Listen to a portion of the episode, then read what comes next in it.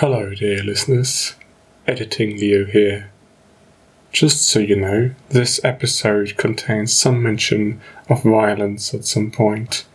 Just as a quick heads up if that bothers you. Alright, now, on to the episode. I hope you like it. Hello and welcome to episode 13 of the Universe podcast. I'm your host Leo, here with my co host Charlotte. Hello. And our guest Marie. Hi. Hello, everybody. Marie, I know you've been on the show before and people might already know you, but still, could you introduce yourself? Well, I'm very honored to be here for the 13th episode, which is obviously cursed. I am the president of the universe um, and the founder. Nice to have you here. We're going to start with the reading, as we've done during the last couple of times. Marie is going to read a piece called Lessons from the Berry Picker. Hmm. Should I just go right into it? yeah, just start Okay. reading. Lessons of the Berry Picker. Lesson number one They keep the quiet ones alive. Those who scream at their arrival are pierced through the chest and dissipate like smoke around their polished beaks. Lesson number two They're beautiful. I stare as their white bones glow in the night. I think of snow, of the light at the end of a tunnel, of luminous flowers that grow in the earth. Lesson number three. They come from outside. Above our heads, the uterine flesh colored bubble still holds our school in a place next to time. Everything is still, but we wonder. Lesson number four.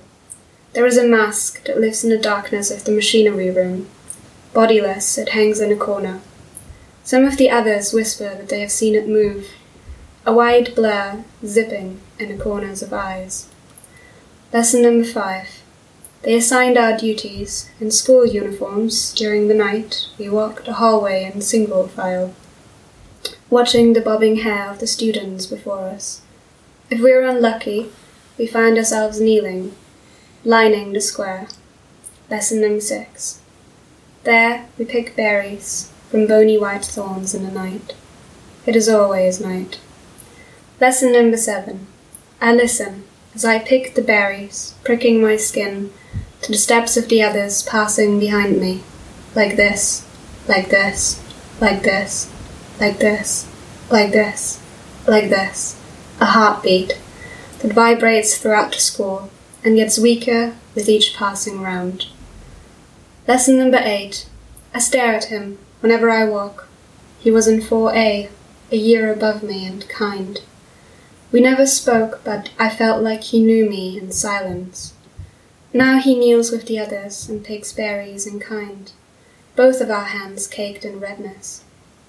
Lesson number nine. We all crack, inevitably. But he is still here, one in a row of three that once counted thirty. For the first time he looks back at me, over the square. When he meets my eyes, I feel like myself for a moment both of our eyes screaming without making a sound. Lesson number 10. I almost panic when a piercing human sound tears the thin line between us. We both run our red fingers over our lips, still in silence. No, it was one of the children much better at hiding than we are. I wish I knew where they take them. Lesson number 11. They took him. Lesson number 12. I see more and more bones every night. Bird like, crawling, their eyes gleaming green in their skulls. They're beautiful, even now that their tunnels narrow around me, and the roots of their flowers choke me as I breathe. Their green eyes remind me of his. Lesson number 14. I'm given to understand it's an honor, as they flank me on both sides protectively so I don't spill the berries heaped in my bowl. I am last. Lesson number 15. I open the machine like a bite. The white mask darts out, latches onto my face in starvation. The berries tumble into the machine, and my mask makes me follow. So, this is great. This is a great piece. Thank you. and it really feels like you you painted a nightmare for us. Is it a nightmare? I don't know. I've heard people say that it's quite beautiful, and I've heard people say that it's horrific. Yeah, yeah. I mean, it's it's beautiful in a nightmarish kind of way. I appreciate that. When dreams can be beautiful, like the imagery you described, but still, I mean, we talked about Hannibal just a while ago. Yeah. I think that was the kind of vibe I was going for. hmm Grotesque beauty. Yeah. yeah. When I read it myself, I uh, gave it a very different tone and pace Oh, in my really? head. And now when you just read it, it was you read it like in a very calm way that made me feel like the the narrator of the of the piece or story or whatever you want to call it um, is it a piece. And when I read it, I was like, oh my god, this person doesn't know what's going on. They're like really stressed out. They're so confused, and it's getting worse and worse and worse. And in the end, they kind of die. I don't know, like what? so it's really cool. That's I think that's probably true though. like I think how I read it is how they want to appear. In my mind, it was a she, um, how she wants to appear. But I think this is how they feel, Mm-hmm. how she feels. my you know, God. she's really, really scared, but at the same time, she's also fascinated. Mm-hmm. And I mean, the reason why she survives so long is because she has the ability to appear calm. Because you know Mm-hmm. they keep the quiet ones alive. She's the one who's the quietest. Mm-hmm. um, but inside, I think she's definitely you know screaming and running and going in Okay. circles. yeah. I think your reading brought some things out really well that I didn't notice when I read it on my own. What I was thinking of was uh, the one, the lines, and we run our fingers, uh, our red fingers over our lips. You know that, at first you, you think they run, but they don't run really. Fingers run. Yeah. Yeah. Is it based on a dream It you is. had? It is. Yeah. It's very closely just like the dream that I had. The only difference is that in my dream she wasn't the last one. In my dream there were still other kids, and all the kids were regularly being sacrificed. Um, and I don't know that.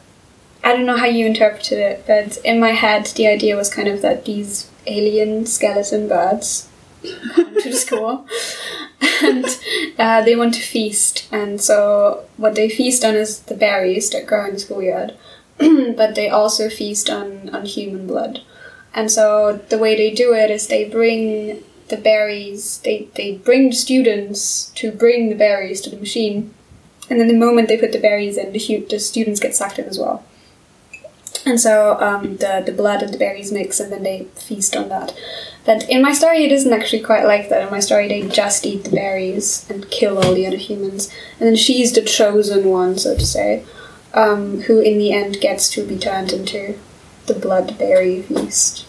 I don't know. It seemed it seemed more right like that. Okay. Well, That's really interesting because I one of my notes says um where is it? Um um what is the machine? Is it making juice or blood? Because both are red liquids. I mean, I, I, I thought of red berries that make red juice and ah, blood because they fall in and die. Yeah. It's really interesting. I think, yeah, I I kind of imagined the machine being a very big juice machine. Kind of, you throw in berries and then you get juice out. but you can also throw in children and get blood out. I mean, you can throw children into juice machines. So. She chopped them up first. I guess. I mean, I, I, I imagined that one being a very big one. Yeah, yeah, me too. I kind of imagine it too also being, you know, not realistically big. So technically the student shouldn't fit. But there is this sort of black hole in the machine that just kind of sucks in mm-hmm. with the mass. Wh- What's what's recently been on your mind that might have caused this dream? Whew, good question. I mean, I had the dream a while ago. I had it, I think, three quarters of a year ago. Um, and I think, what was it, was it back then? Hmm. I mean, the reason why it took me so long to write it down is because I didn't find the right format. It, I tried normal poem, I tried prose, I tried everything, and then in the end, I kind of end up with this. And so it took me roughly nine months to finally get here. But back then, what could have inspired me? Oh, oh, well, there is this one manga that I've read, the, the Ancient Mage's Bride, and it's about this demon who has a skull head, and he's called Elias. The whole story is very weird. It's basically an Oscar Wilde-ish story set in England with fairies and whatnot. And she gets married. She's fifteen, and she gets married to a millions of years old demon. And not Oh, even to go into the okay. implications of that. Um, but That's intense. the story is actually not as horrific as I probably would have liked it to be. Um, so maybe my subconscious wanted to fill in some of the gaps. Ah, uh-huh. Because the story itself tries to be very sweet, but I think that's probably not the way to go with a story like this. hmm Yeah. So, who would you say is the berry picker then? Is it a demon? Is it a person? Is it something completely different? Well, in my head, the berry picker was the narrator, and Mhm. she is, in my head, very much human. Okay, I see. Um, until the very end, when God knows what happens to her. Um, But I'm honestly not quite sure that it, there might be this kind of archetype thing going on because it's a bit of a series with the dreams that I've had. I also have the lessons of the woman tree that I read in Mhm. one of her readings. So I guess I'm also, I'm working on the lessons of the XY now or something. So let's see what, what happens with that. Maybe the berry picker is just a you know a rough And do you think some of the berry picker's lessons can be or should be applied to real life? Um, they keep the quiet ones alive. Probably applies in a lot of situations. um, whether you should abide by it is a different question. Mm-hmm. Um, yeah, I mean, interesting that you bring it up. I guess a lot of the lessons are a lot more about survival than Mhm. they are about morality. Um, So actually, it's a kind of a survival guide. So if you could write a book about surviving in Yeah, in or a Disney horrific uh, dystopian Nets- situations. Nets oh yes, Ultimate Guide. yes, I love it. It's so so hilarious. Basically, the same thing. Yeah, I mean, the school there was a bit less dystopian, a but bit. it was still pretty dystopic. It was a weird school. I just loved the, the wood crafting that they did all the time. I was like, why don't we have that? Like with the clock. I suppose the, the lesson I would I would urge people to apply is I see more and more. But then it goes on with bones every night, so I'm not so sure about that. I listen. I listen is a good one. I listen. There you go. That's, that's good. It's Mhm. clean. Can't get sued for that. I think we can say it's pretty abstract. The lessons are rather abstract. and People can make what they will of them. Yeah. Mhm. Is I it? mean, when I read it in the in the meeting, some people said that they aren't actually lessons. Like, what do we have here? Some of them I think are quite straightforward, and others are more mysterious. Yeah, they assigned our duties. It's really a lesson. Yeah, yeah. So I agree with that. I just, I don't know. It seemed right to have a sort of lesson Uh-huh, system uh-huh. in school. I wish I could explain it. I can't. Maybe it'll explain itself later after a couple Maybe. of these lessons. Yeah. Or in retro- things always make start to make sense in retrospective. Once they put me in the machine, I'll probably understand. Maybe this, you know, heralds the bringing of the aliens, and they Mm. just send the message through me. I feel like there's almost some aspects of world building in there. Like you've set a really like a very well crafted and thought out scene for the poem. And like the school and the uterine flesh colored bubble, the machinery room, the hallway, the square. Did you have any specific place in mind when you wrote this? Yeah, I mean, my dream, I guess, might be the obvious answer. I just dream very, very vividly. If I dream, I'm basically there. Uh, I, I had a time period where I managed to dream, what do you call it? Lucidly? hmm Uh, I, I don't do that so often anymore. If at all, it's just half lucid. It just was a lot of work, actually, to put in to be con- so conscious. Um, but when I did, that was a lot of fun. Like I could actually fly. That was that was so cool. um, but still, if I dream, it's very vivid. And I I was there. You know, I saw the school. I couldn't say that it's an actual place that I've ever been to. It was all very geometric. It was a literal square. And I think the reason why I struggled so much with finding the right format was because I wanted to convey this sense of, you know, dread and doom that's in the architecture itself, and they just wander around the square and they mm. keep wandering and wandering. And yeah, no, I was. I could paint it for you if I was a better painter. and it's in my mind, yeah. I agree with with Leo. The the images you create, they kind of reminded me of. I kind of really felt like I was there and I could see it, and it also made me think of it could be a short film or, or a mm. trailer for for something That would be cool. with the school and all this this eerie like mood going around. Nobody knows what's happening, and then this, this strange machine, and then somebody sitting in the back and just watching, and then those weird alien bird thingies, and then masks that get sucked in, and then the music. It would be really strange and creepy, but Good. really good. I think. yeah, I think it would work really well. These devices where the screen goes black in between, mm. which just goes from the Lesson outside in. one, Lesson lesson one, yeah, yeah. and then Yeah. you just see them walking down the hallway with their hair bobbing, and then there's like a, a thump, and the screen goes black again, and then the next picture. That's so cool. I mean, if any of our listeners are feeling inspired, now that's that would be so cool. Or a video game where you have to survive. Yes, yes, yes. great. Did you actually think of them as birds? Because when I Yeah. read them, a lot of people didn't realize they were supposed to be. Not bird-like. necessarily, no. I, I just uh, realized it when you said they were birds. I had this kind of dinosaur-ish Uh-huh. thing in mind. You know, they're literally just skeletons, and they literally look like moving dinosaur skeletons. But Oh, since okay. dinosaurs turn into birds, eventually they also have these really long beaks, Mm-hmm. and that's what kind of makes them Yeah, so. so you described the beaks now, it makes so much sense, of course, that they're birds. Yeah. But still, it didn't get through to Mm. some people at the meeting Mhm. as well, and I was like, mm, maybe I should rephrase that. Probably. If you really want to make it into a game, I have a friend who's a game designer. Oh, I have so many ideas for games. If your friend is ever bored, I have like ten concepts lying around.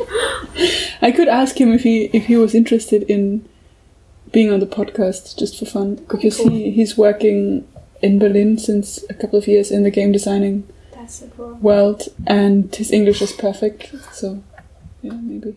For some reason, in a way, the lessons of the berry picker made me think of Allen Ginsberg's Howl Ooh, that's such a compliment. I love that. poem. because I think they're both very mysterious in a way and can be interpreted in multiple ways, which I always like about um, literature. And also the images that are created are kind of, I think, also uh, there's a lot of imagery in both of them. Hmm. And then I remembered you saying that, like a while ago, you were writing uh, or reading a lot of Ginsberg. Yeah, that was. Ah, that might add up. So I was wondering if you would say that Ginsberg influences you or has influenced your writing. That Maybe this particular piece or something else. temporarily work out. Yeah, it might have been Ginsberg. it's kind of funny, isn't it? How you know in a review you find the reasons for writing something for the Mhm. first time. You're like, hmm, you know my subconscious better than I do. but yeah, no, that that might be it. I watched um, two movies about Ginsberg as well, and one of them was very, very interesting. It was a mixture of an interview where what's his face, James Franco, I think James Franco plays Ginsberg, Yeah. and he um, reenacts the whole trial about his book because people claimed that it was uh, indecent and should be banned. And um, in the end, he won the trial by arguing that art should be free and so Mhm. on. And uh, vastly oversimplified.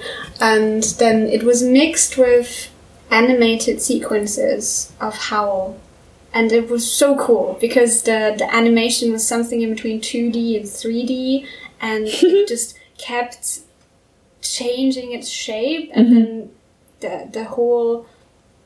I mean, it was set in the big city, obviously, Mhm. because it's supposed to encapsulate that kind of spirit. But then you had monsters just flying over street lamps and all the people converging into one huge monster. And just the things that you can do with animation that you just couldn't do in a normal movie. And it's just so everything changes and explodes and, and it's, oh, that's so cool. And the whole color scheme was also very muted. So it might have inspired me in a way. Hmm probably And also, I mean, there are. Um, you can just go on YouTube and Google Howl, and then you have Ginsberg reading it in 10 Mhm. minutes. I actually don't like his reading And it's just the way he read it is very, I think, also kind of was for me kind of different to how I always read Howl. Because he's also kind of rather calm, mm. which is weird in a way because it's kind of such a revolutionary poem in a way. Yeah, I don't know. I, did, I, I listened to it as well back then, and it disappointed me. Mm-hmm. I thought it, you know, sometimes authors just aren't very good readers, Mhm. actually, and they shouldn't be allowed to read their own stuff. I was I was at a reading once, and the story was brilliant, and she just butchered her own work with her own voice. It was such a tragedy.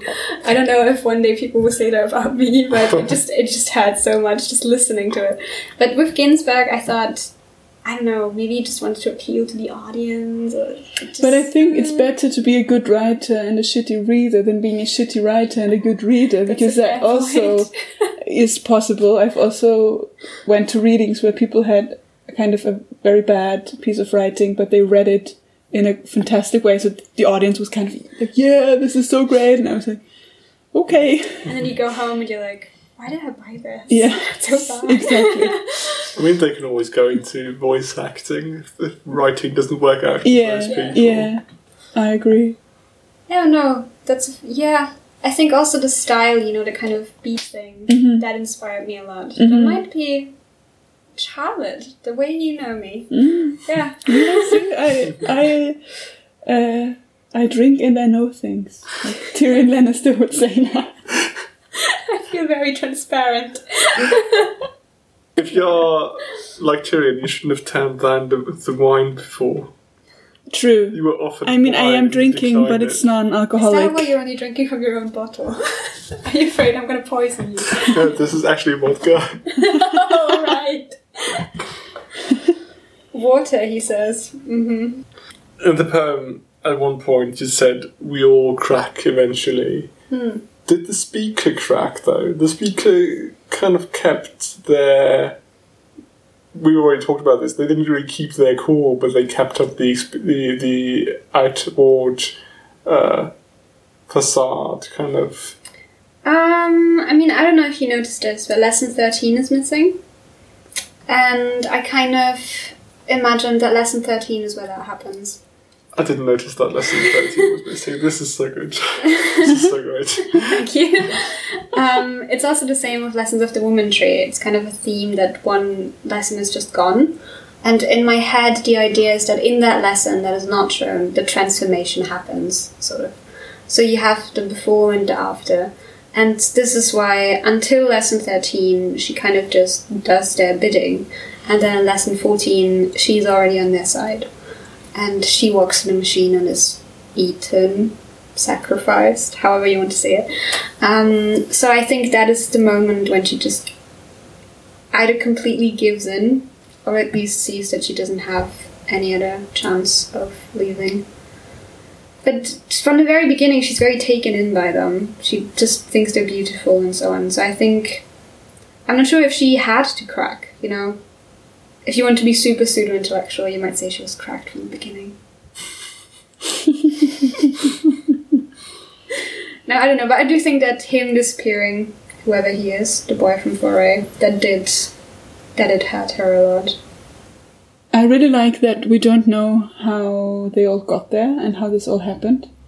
It's really like you're thrown in in there and you're kind of as confused or desperate as the people who are experiencing this. Yeah, I- also wasn't there in the beginning of my dream. I just kind of saw them descending from this bubble and they took over the school. And Yeah, I love that about dreams that often you have no idea how, how you got somewhere, but it doesn't matter to you because you're like, I'm there and I'm, I'm kind of dealing with the things happening around me.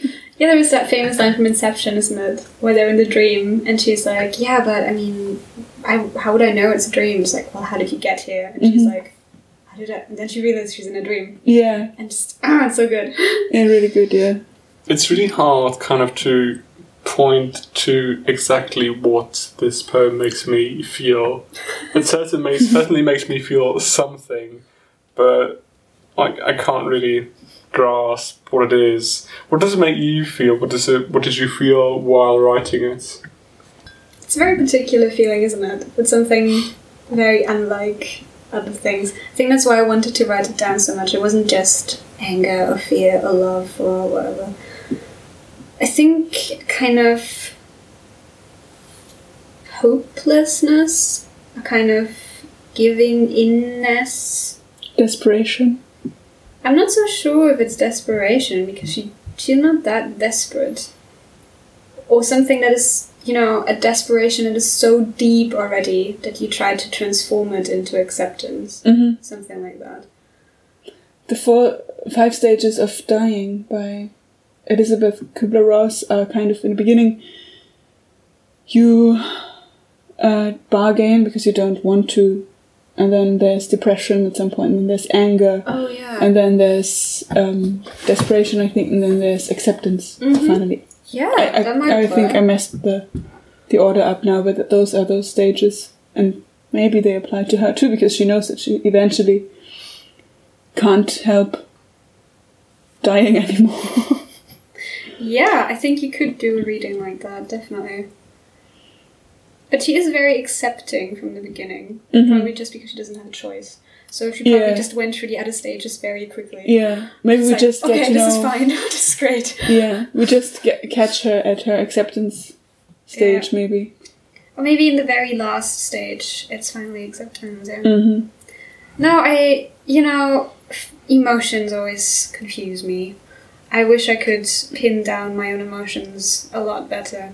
So I guess it just makes sense that my writing is just as emotionally confused. uh, I don't know. This is this is kind of how I see most emotions. I think kind of a mess. It's like, hmm, it's there. All right.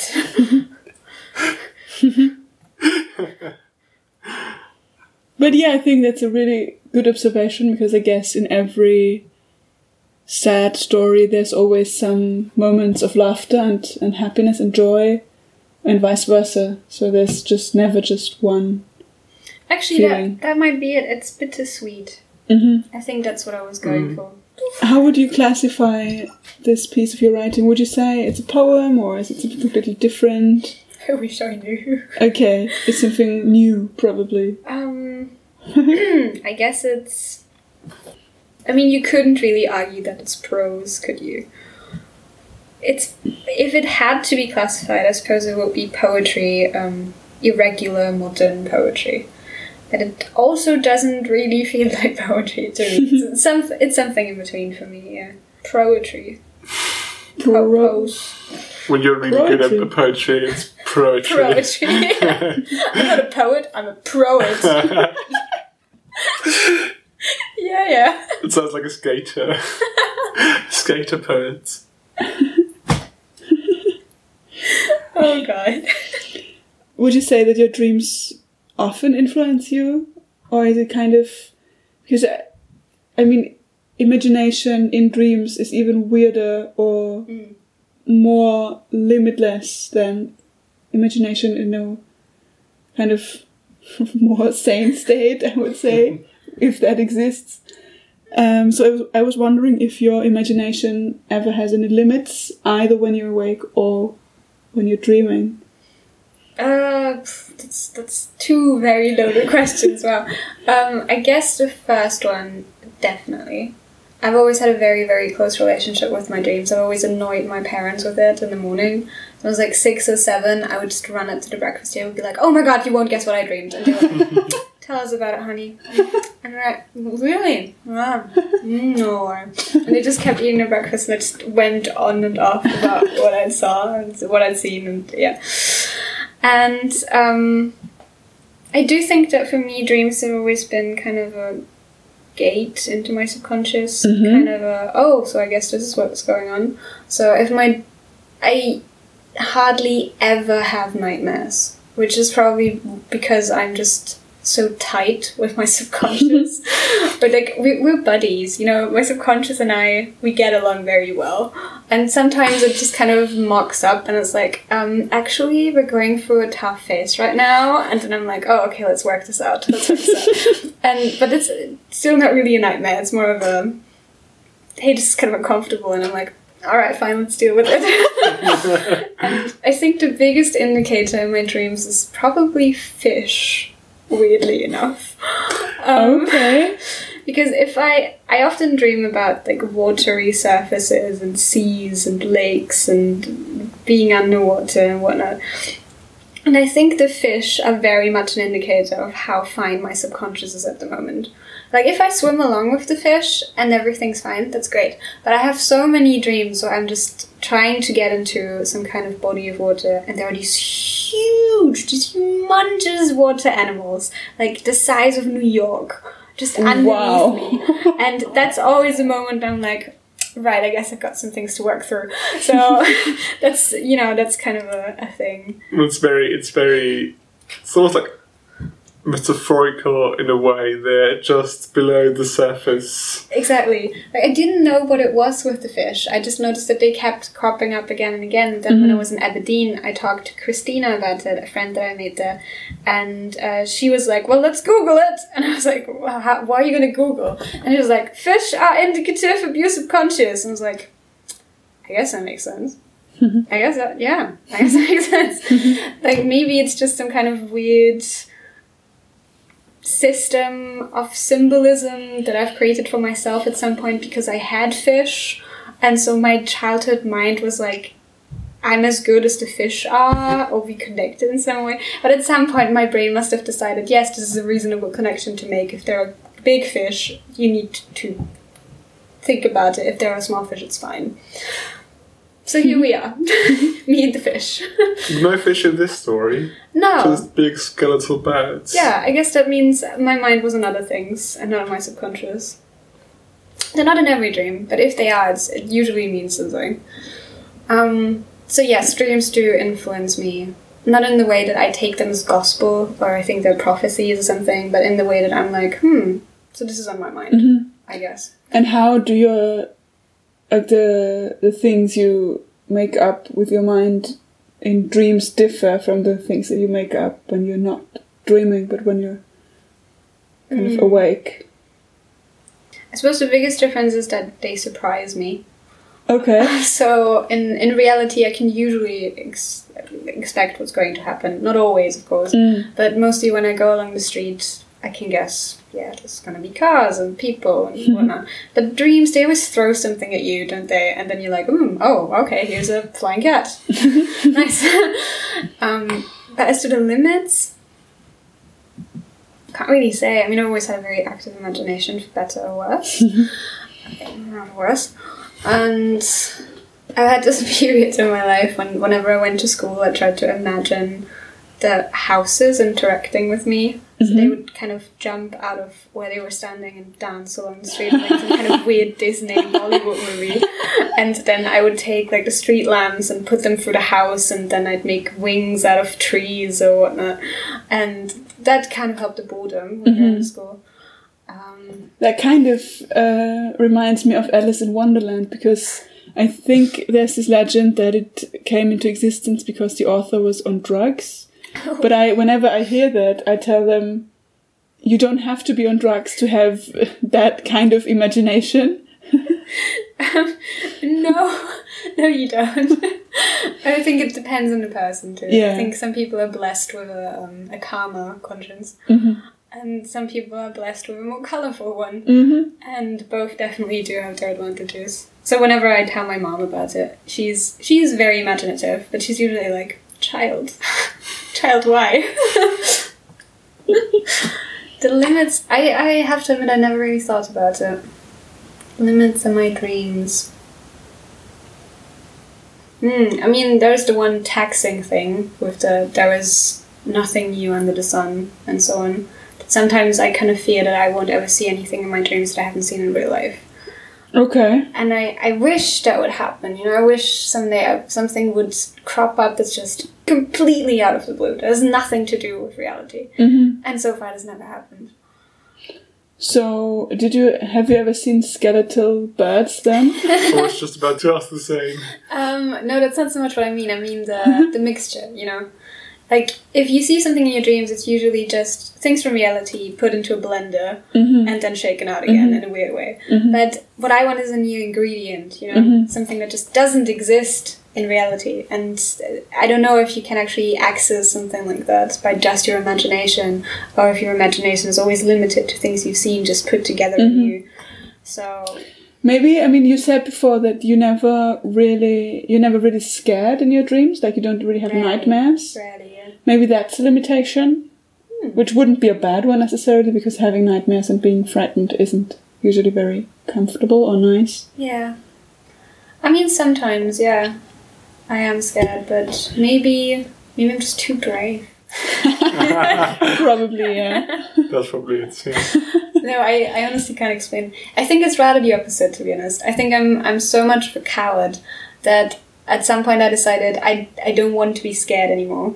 And so I took all the necessary precautions, and if that meant becoming best friends with my subconscious, then so be it.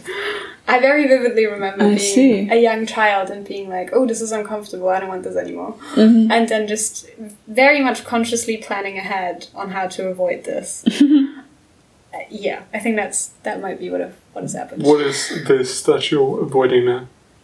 Uh, oh dear, the same psychotherapy session. um, no, but definitely just you know uncomfortable feelings, Mhm. fear, Weltschmerz, that kind of thing. You know, when you're a child, you feel so helpless in the face of these things. You're like overpowered. You don't have any methods of coping, and so I think whenever I encountered like a big emotional or intellectual beast like that that I just couldn't tame yet, I'd very much try to find ways of dealing, and that might be part of it. That reminds me of a film I recently saw. It's called Seven Minutes to Midnight. It's about a boy who is faced with challenges in his life, and so to cope with them, he has very vivid dreams that try to. He kind of creates a monster in his dreams that is protecting him. Oh, I think I saw that. Is that the one where the monster's like drawn? Yes. I saw the trailer. Yes, It looked yes. so cool. I really seven minutes to midnight. Yeah, that? that's yeah. what I it's forgot the title and I wanted to watch it. Isn't isn't there somebody who has cancer too? Yeah. Yes. It's it's a novel that was written by uh, a woman, I think, but then she died, and then somebody made a film, something like that. I I, I forgot the story, but it, it's a very touching story because it's um, kind of his way of coming to terms with his mother's Mm. terminal illness and her dying, and that's his way of of coping with that. And it's very yeah very touching, of course, because he's I think twelve or thirteen. Yeah, yeah I loved the trailer. I saw it in the movie theaters and I was like, And there are great actors in there too, like top notch. I think dreams are kind of underexplored, if you ask me. Like everybody has them to some capacity. well, Freud kind of explored a lot of dreams. in his own weird way. Yes. I think there's a pretty fundamental problem with dreams that that they'll never mean as much to another person as they mean to you. I don't know. That's why I don't know. With some people, some people like talking about dreams, but there are also others who like aren't interested in that at all. Hmm. Yeah. But I think most of my friends are very interested in dreams. Like, one of my friends in particular, Tessa, we always spend ages just talking about our dreams. And I actually, um, she told me a dream that she'd had, I think a year ago. And I, she didn't remember the bits and pieces in the middle. And so I made up a story connecting them and I gave it to her for Christmas. And I, I think you can learn a lot about a person by the way that they dream. Not necessarily in a Freudian way, you know, not in the, oh, well, you have a daddy complex kind of way, but in the, so this is how your mind constructs meaning kind of way. And that's just, hmm I think it's an interesting window into people's minds. That's really interesting. Now I want to write a story about two people who just interact with each other about their dreams Ooh. and then really get to know each other in this weird way. Ooh, Go for it. imagination running wild. Go for it. that sounds interesting. Actually, yeah. If they know nothing about each other but Yeah. their dreams. Yeah. Do you always remember your dreams? Not always, but most of the time. And then you remember them in detail, or do you have to write them down right after you wake up? um, it's it's a pretty even split, I would say. Okay. Uh, some of them I wake up with, and I'm like, the cat, or cat, and I just remember like the little things. But sometimes I wake up and it's like I just saw a movie, and, mm-hmm. or I was the main character in the mm-hmm. movie. Then of course I remember everything. It's usually that you know when you wake up and you fall asleep again, and mm-hmm. then you have a dream. You usually remember that one very well. Um, I think because you're actually already rested, and then your mind's just like, okay, let's go for the garbage pile, and it does its thing.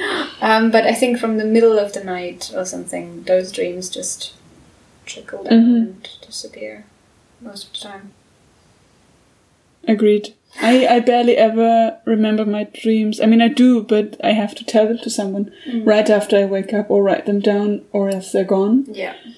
And even then, while I'm telling them they're disappearing, I know that. Yeah, that's such a weird like, feeling. yeah, and it's, I'm, I'm so angry about it sometimes because it was so fantastic or so weird or so scary and I want to, to tell someone and I can't because it's, yeah, the, It's like you're Leaving you're, you're sliding down a slope of forgetting and Yes, you can't find yes. a grip. Yeah. exactly, exactly. Everything's eluding you. like in um, uh, Fantastic Beasts and Where to Find Them, the rain of forgetting, In the end of the movie.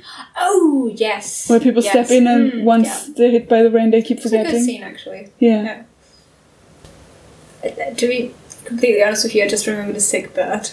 that, was, that was the only thing that really stuck with me.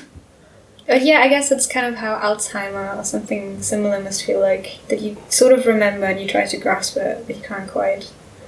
Just Mm. for regular memu- m- memories. memories. The brain is such a weird thing. Yeah. How about you? I hardly ever remember my dreams either. But yeah, I, re- I remember those that just kind of traumatized me. So you have scary dreams very often. They're not really scary in itself, they're just uh, overwhelming and uh, confronting me- with uh, situations I can't handle. Hmm, that's interesting that you mentioned that because I once read an article that actually dreams are just about that. That the reason why we have dreams is that your brain realizes, oh, in real life, this is a situation we can't handle yet. So we're going to run simulations until you can. Hmm And that actually makes a lot of sense to me. Because that, that would be such a smart way of handling life, you know? That your brain is just like, and here you go, and here you go, and here you go, and here you go. Oh, you've got a solution? Okay, here's something else. and that, that just makes a lot of sense to me. But then sometimes, I mean, I recently dreamt of a dog. Like somebody said, "Oh, look, that's my dog," and then the dog actually was a cat and a crocodile at the same time. It was really strange. And I was like, that's not a dog. And then they kept referring to it as a dog. yeah, that was really strange. And so, I mean, yes, okay, I haven't been in a situation where a dog was actually a cat crocodile. So I probably couldn't deal with that if I was ever in that situation. But then again, would that ever happen? No, I, I mean, maybe it's more on a, you know, semiotic level. Maybe it's more like you encountered something that a lot of people said was one thing, but you clearly saw it something else, and then you just had to make sense of it, you know? Yeah, agreed. Could be. True, yeah. what a great dog you are. Okay, yeah. Reminds me of People are Tumblr crazy. bit, where people call everything a doggo, just no matter what it is. Okay, I'm not familiar with that? Like, you see a picture of any animal, and it's like, good dog. Okay. okay. It reminds me of that one uh, bit in Asta's movie where the one guy is like, "Look at my new dog," and the other guy's, "There is no dog," and then they're like both like, "Ah." Cool. Oh, dreams. you know, I could, I could talk about dreams all day. It's so fascinating to me the way they work and you have them. And do you guys remember your earliest dream? Let me think. No idea. I generally have a bad memory of my own life. Mm. It's all kind of gone. I remember that ages ago, I think I must have been six or seven. I went to a theatre, children's theatre, with my mom and my sister. It was uh, The Ghost of Canterville. Mm. And I remember being horribly traumatized by the beheading scene. And then I had a I had years and years and years where I had the same dream. It's one of my earliest dreams. It was that um, my sister and me were at our flat in the kitchen, and somebody was knocking on the door, Mm. and we knew, okay, it's not nobody we know. It's it's something bad, and then we hid behind the table, and then the door was opened, and this weird being entered and took off its head Wow. and that's that's my the earliest dream I can remember. And I was so scared every night, and I had to sleep in my parents' bed for years because it haunted me. I think I was traumatized by the same thing. Is it in the Ghost of Canterville that somebody gets uh, walled in and dies behind the wall? I think you mean Edgar Allan Poe. No, there's like a, a ghost story as well. There's Um, like a movie. possible. Maybe I don't remember it that closely. I just know that he was like the the, the ghost of Canterville was beheaded and then haunts Okay. the mansion where he used to live uh-huh.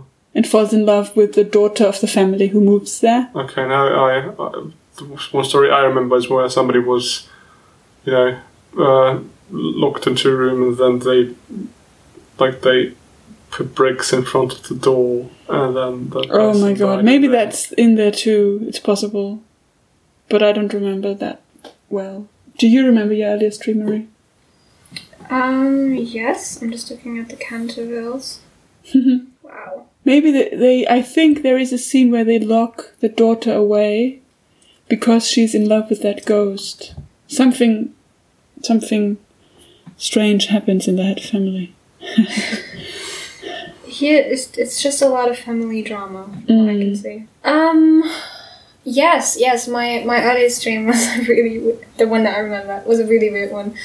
it was a white room, and in the middle there was a pedestal, and I just learned to read, and so I walked to this pedestal, and there was an apple on it, and suddenly when I looked at the apple, the word apple appeared on the wall, and a low computer like voice said apple in German.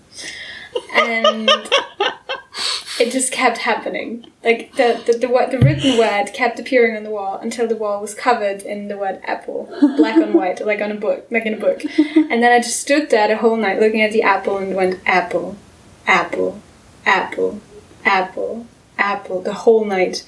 And it was that was kind of a nightmare to be honest. And I kept having that dream. I think something in my brain was readjusting to reading letters now, and it was just like apple. It sounds like a modern play to me. my brain is like a modern play. Yeah. Yeah, that was that was weird, hmm but also kind of fun. I don't know. It's it's definitely unusual. Like I remember when I told my friends about it in elementary school, and they were like, Dude. They were like, Dude. Right. yeah.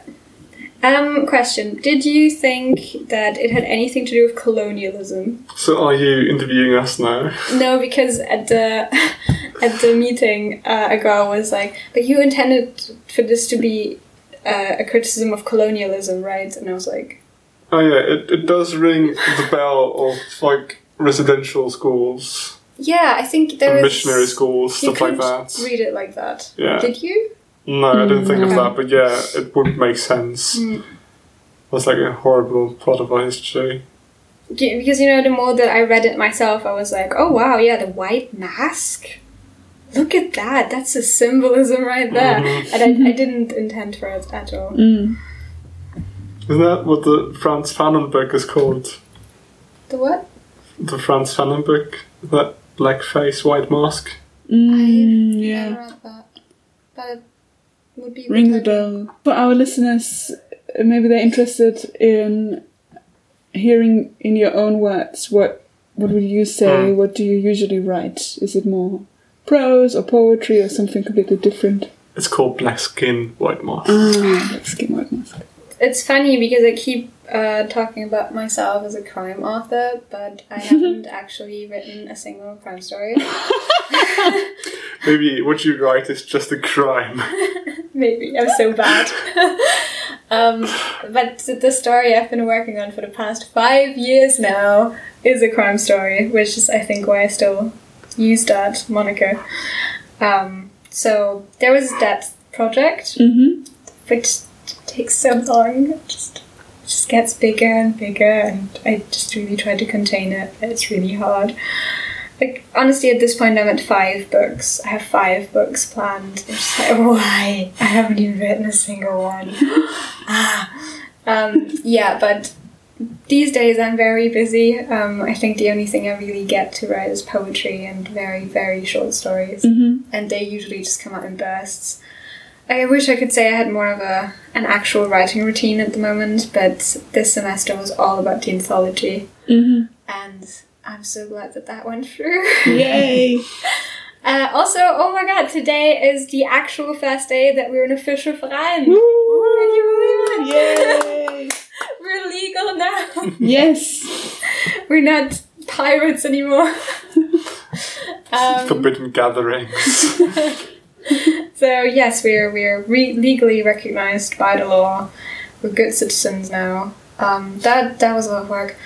I actually wrote a lot of legal documents this semester and nonfiction. Um, but usually when I write, it's uh, I don't know if I really have a genre. I don't think. I think the only thing I've never tried to write was a romance story. That has not happened yet. Everything else, I think I've given a shot. Hmm, cool. Yeah.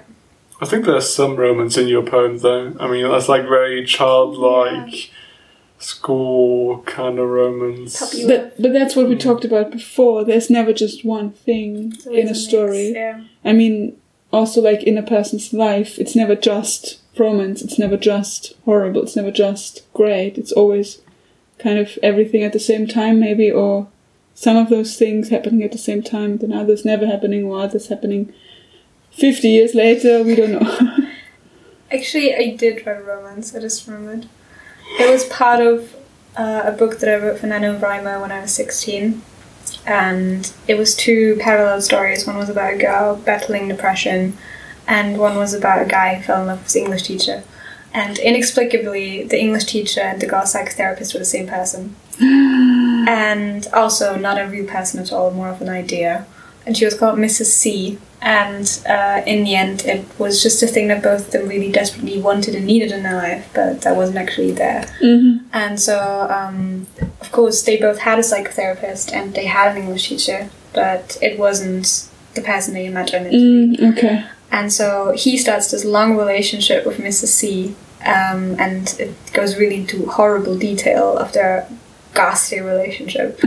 And she fi- figures out herself, and then in the end, she triumphs and she goes to the sea. Which Mhm. back then at 16, I thought was very clever because she's called Mrs. C. Mm. um, Mhm. And then at the end, it turns out that he never had a relationship with his teacher and he just imagined the whole thing. Well, that's better, I guess. Yes, but it also shows the depths of his delusion. And in the end, he just marries like a standard girl and tries to live a standard life. But all the while, there is this side to him that he never really got to explore, and one day it's gonna explode. Okay. Yeah. So kind of like a beautiful mind in a way, where the first time you watch that film, it kind of blows your mind because you you didn't get that he was Mhm. just imagining these things and Yeah. you thought they were really happening, and then it's like, What? oh my god, Yeah. I think this is all we have time for today. Would you maybe tell people where they can find you or your work on the internet before we go? Uh, I don't really have a place yet. I've been thinking about setting up a website, um, but I haven't yet. I'll let you know as soon as I have one. On my interview episode, I asked people to, because I've been meaning to do the same, I've been meaning to install a blog for a while, but I can't think of a name, so I asked people to, I begged them practically to provide me with a name. I actually already have a name because I was thinking about because actually I wanted to write a book this year. I didn't have any time for that. But the project um, itself is called Adsomnia. Oh god. Adsomnia pest. pest ads, oh my god. Adsomnia pestilum. Yeah, that's it. So, um, to your dreams with your pen. Hey. Perfect. Yeah, so I think that's what I'm going to call my website at some point, maybe. Um, but I just don't have time. So- Yeah, maybe my dreams. I can sort of slip into a parallel universe and do something there. That'd be handy. Tried a TARDIS. Yeah. a bit, I mean, who doesn't? Who doesn't? Yeah, Everybody has to be wants to have a so cool. TARDIS. So cool. Yeah. You can stay in there forever. Like, just take a break, just take a holiday. Just stay in there for two months and then go back. And nobody even notices. Just- Yeah, but I mean, you can't deliberately do this because the TARDIS does whatever it wants. And Can't Taz really control get it. fine. I mean, it, it shouldn't. It's just malfunctioning all the time. Yeah, yeah. um, well, to advertise the Universe website, some of our writings are there as well, so you can check that out. At universe.univ.org. Correct. Um, and I think you probably have heard about my blog a couple of times now, but I'll still put it in the yes, you can you can find it under detintenfish.wordpress.com. Check it out. Check it out, yeah.